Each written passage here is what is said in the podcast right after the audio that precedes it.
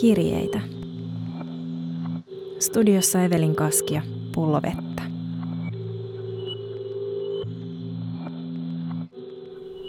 Rakas Sofia. Se olen minä taas täällä. Mä kirjoitan sulle junassa. Matkustan neljällä eri paikallisjunalla Pohjois-Italian Bresciasta takaisin Roomaan.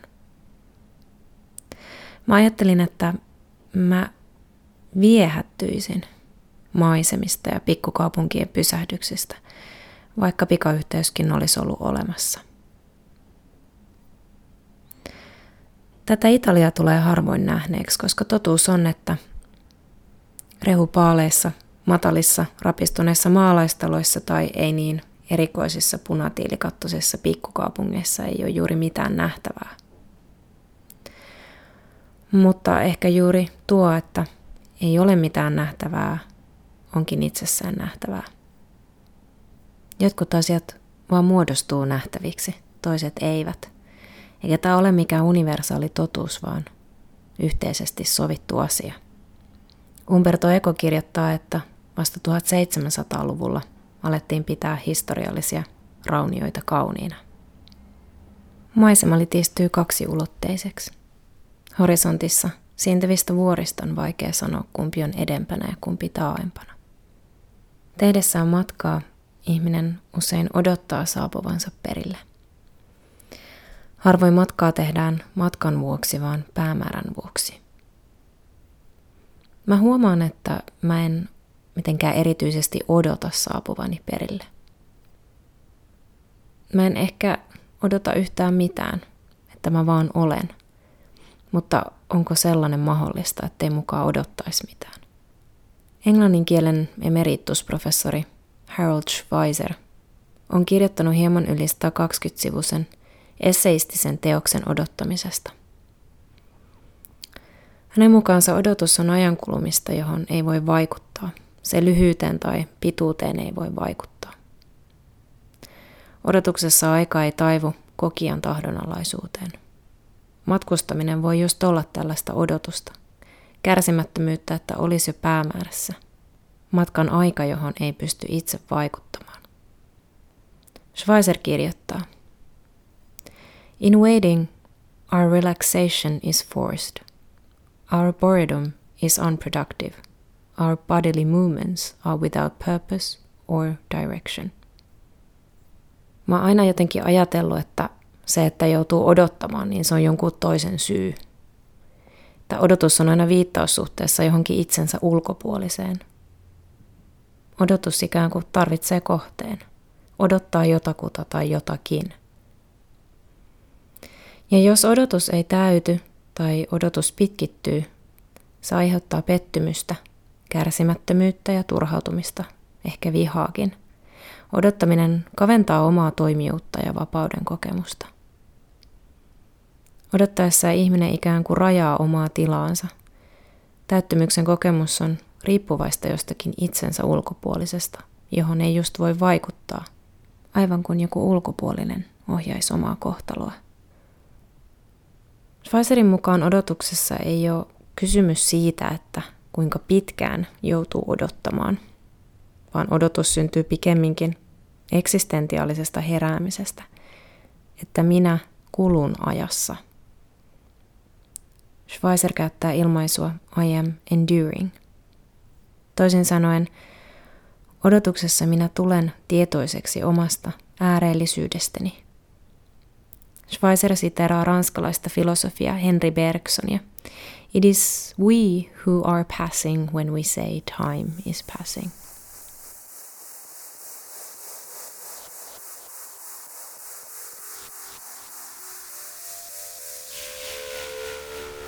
Jos me ihmiset usein käytetään aikaa hyväksemme, tässä aika on rahaa taloudessa, niin ehkä odotuksessa aika käyttää hyväkseen meitä. Säkin, Sofia, odotat jossain siellä, mutta et ehkä mun kirjettä. Odotuksia on erilaisia. On konkreettista ja abstraktia odotusta.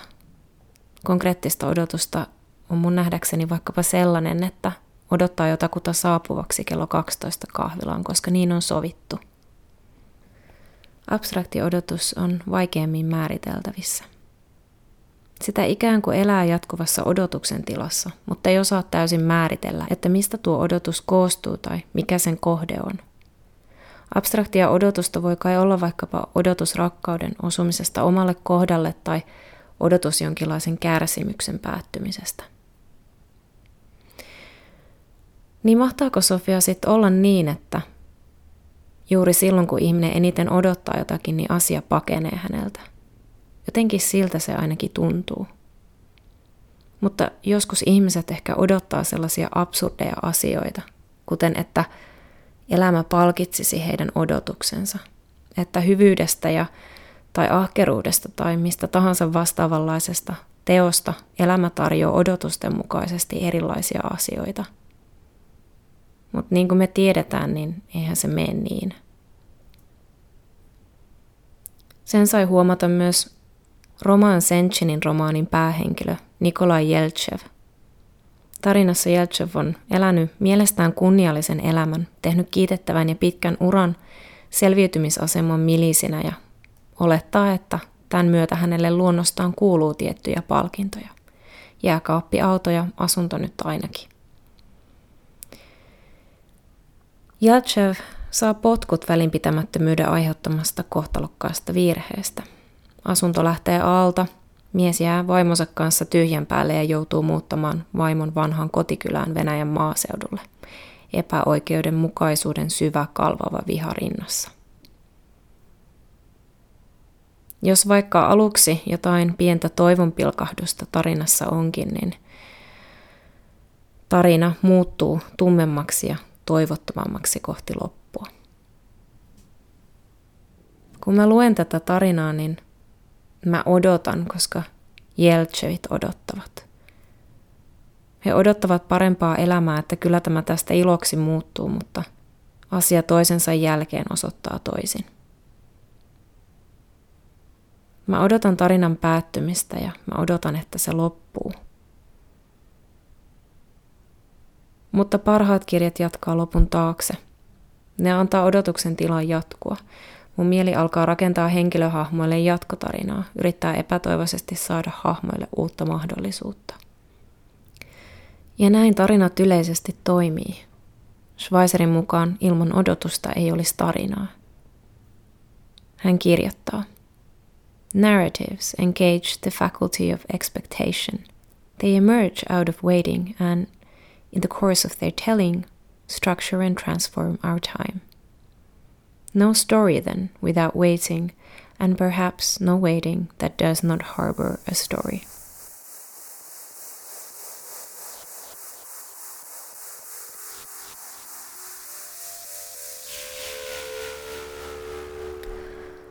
Rakas Sofia, sairaalat on jotenkin epämiellyttäviä paikkoja.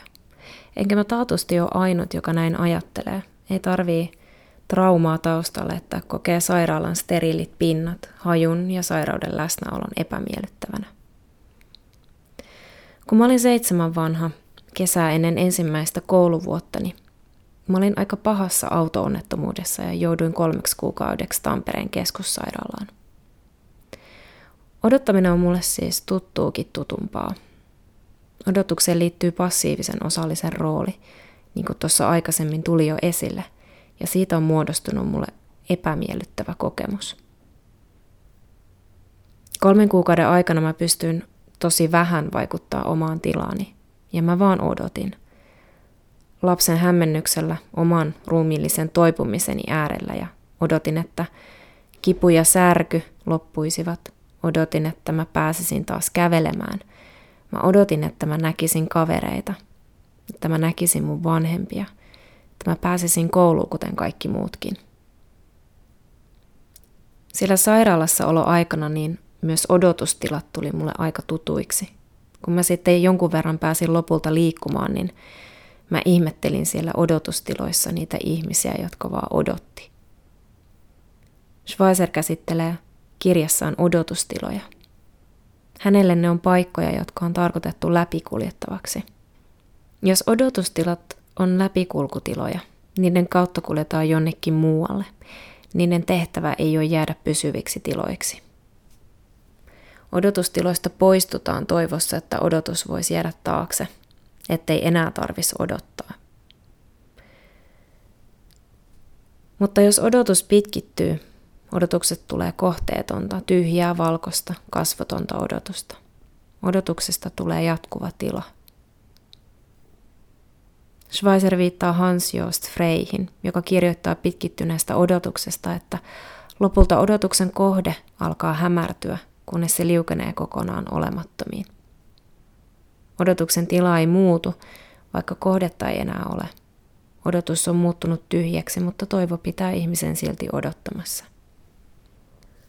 Odotuksessa ihminen voi kokea myös häpeää. Parempi vaan näytellä, että kaikki on hyvin, niin ei ainakaan tuu sitä nöyryytystä, kirjoittaa Marjo Niemi kirjassaan Kaikkien menetysten äiti. Sukupolvien hiljaisuus ja häpeä saavat kirjassa näyttämölliset puitteet, kun itse inhossa ja masennuksessa uinuva tytär puhuu kuolleelle äidille monologia kuin nukkuvalle. Niemen romaani menee luihin ja ytimiin, mutta sen tyyli on raikas, mustaa huumoria, katkeraan suloista kaipuuta, tulla äitinsä nähdyksi, joka ei koskaan kyennyt eikä pystynyt olemaan lapselle läsnä oman usvansa läpi. Eikä lapsen odotus tule koskaan kohdatuksi. Mä luen sulle, Sofia, Niemen kirjasta pitkähkön kohtauksen, jossa mun mielestä kuvataan hienosti lapsen odotusta, odotuksen täyttymystä ja sen äkillistä tyhjenemistä. Muistaaksä äiti, jossain tilanteessa äiti ja tytär, jotain pyörimistä? Jossa mä pyörin ja sä pyörryt. Sellainen huvipuiston tuoli, karuselli, jossa mä pyörin korkealla vaan muutaman kettingin varassa. Äiti, sinä seisot laitteen turva-aidan takana. Sinulla on musta mekko päällä. Sinä seisot siellä ja kattelet mua. Muistatko? En mä voi ihan varma olla siitä, katotko sinä. Mut mua jotenkin ujostuttaa ja siksi mä ajattelen, että sinä varmaan kattelet mua. Mä taidan olla vähän onnellinen, kun mun äiti kattoo mua. Siellä on muittenkin lähimmäisiä kattelemassa. Mä ehkä ujostelen sitä normaaliutta siinä, vähän niin kuin jonkun toisen elämässä oisin. Mä pyörin ja oon ylpeä tyttö, jonka äiti katselee, ehkä jopa ihailen. Näin mä jopa ajattelen, että sä hiukan koet ylpeyttä siellä turva-aidan takana ja ehkä vähän ihailet mua, kun mulla on päällä sun tekemä hame ja mä oon sun, ainakin tältä etäisyydeltä, ihan söpsykkä tyttö siellä ylhäällä uskaltamassa pyöriä. Mä taidan hiukan villiintyä siinä. Mä kohotan varmaan katsetta taivaalle ja tunnen ehkä jotain iloa ja vapautta siinä, ihan niin kuin jotain omistaan maailmasta palan asiaa. Mä katon äiti sua, mä muistan kun mä sitten sen taivaan jälkeen katon sua hiukan syrjäsilmällä, ettei sä huomais mun katsetta. Ettei siitä tulisi meille molemmille jotenkin kiusallista tai ettet sä huomaisi, että mä ehkä tarviin sua hiukan. Tai ettet sä huomaisi, että mulla on hirveän hyvä olo siitä, kun sä odotat siellä mua ja katsot mua äiti. Niin sitten kun mä hiukan vilkasen sua, niin sähän makaat maassa ja joku rouva on kumartuneena sun päälle. Ja mä ajattelen, että nyt se kuoli. Kerran vilkaisee taivaalle ja on salaa onnellinen, ja sillä siunaamalla hetkellä äiti heittää veivinsä. Karuselli sen kun pyörii. Mä siinä sen kun pyörin. Aivan älytön tilanne. Mä oon yhtäkkiä ihan saatanan väärässä paikassa ja itkettää. On hirveä hätä ja yritän sitä kettinkiä siinä avata, mutta lopetan sen kun tajun, että mä sieltä voi hypätä veke kesken kaiken. Ja jotenkin se pyöriminen ei ikinä lopu, ja mä vihaan jokaista iloitsevaa kakaraa eessä ja takana, aidan takana heiluttavia omaisia, katon äitiä, joka makaa kuolleena maassa, ja jota rouva läpsyttelee toisella kädellä, ja toisella kädellä viuhtoo apua paikalle. Tai siis enhän mä koko ajan sua kato, mä katon niin paljon kuin pystyn. Mun pää pyörii kuin kuula laakereilla, siinä kun mä yritän nähdä sut koko ajan. Kato, kun mä pelkään, että joku lanssi tulee ja sut viedään veke, eikä kukaan ole kertomassa, että sun tyttö pyörii siinä helvetin koneessa. Ja mä en tiedä, mitä mä sitten tekisin. Miten mä elättäisin itteni sen ikäisenä vieraassa kaupungissa. Karuselli pysähtyy ihan saatanan hitaasti. Mä juoksen pää sekaisin, kolisevaa ramppia alas sun luo. Sun suusta herutetaan just vettä sisään. Sit siihen juoksee jotain henkilökuntaa. Ne jo verryttelee, koska ne aikoo selvästi alkaa antaa sulle tekohengitystä ja sydänhierontaa. Mutta sitten sä hiukan availet silmäluomias ja arvaas mitä. Mä heti näen, että sä häpeät.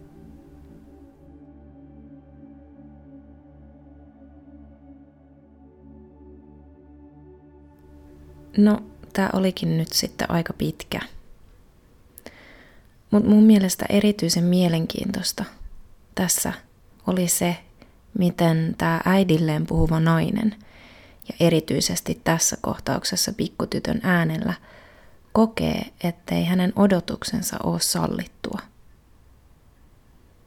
Ettei hänen pitäisi odottaa jotain niin typerää, kuin olla edes hetken ihailtu oman äitinsä silmissä. Olla oman äitinsä tyttö pyörimässä siellä korkealla kahden kettingin varassa. Hän tuntee tästä odotuksesta häpeää, aivan kun hänellä ei olisi oikeus odottaa tällaisia asioita äidiltään. Musta tää Niemen kirja oli ihan jäätävän hieno.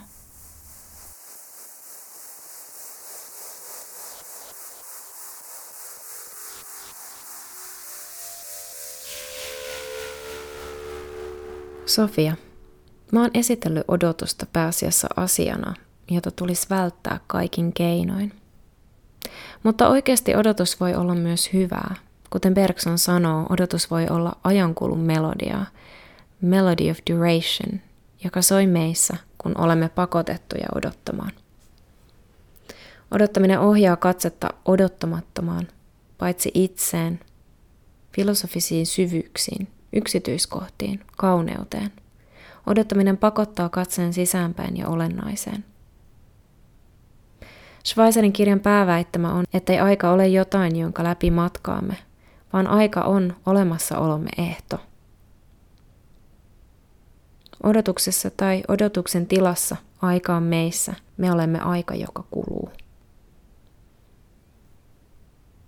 Mä oon aina ihaillut ihmisiä, jotka kykenevät vetäytymään ja eristäytymään maailmasta, sulkeutumaan yksinäisyyteen täysin levollisin mielin, vailla odotuksen aiheuttamaa levottomuutta. Tuntuu, että mä oon läpi elämäni odottanut jotakin täyttymystä, mikä saattaa johtua kroonisesta odotuksen sietämättömyydestä, jonka mä oon läpi elänyt. Mä en oikein osaa ajatella omaa odotusta minään konkreettisena, vaikka mä oon kyllä yrittänyt saada sille selkeät piirteet. Olisi paljon helpompi odottaa jotakin sellaista kuin lomamatkaa, palkankorotusta, kesää, oman kahvilan perustamista, mitä tahansa konkreettista, josta voi sanoa, että tämä multa puuttuu ja sen täyttymystä mä odotan. Mä mietin, että odottaako Trasteveren Basilika Santa Cecilian nunnat jotakin. Vai onkohan heidät jo kohdannut täyttymys? Roomassa mä yritän sitä täyttymystä, vaikka mä tiedän, että se on ihan naurettavaa. Kierrän niitä kirkkoja kuin hullu. Ja onhan siinä kierrettävää, kun Roomassa on yli yhdeksänsataa kirkkoa.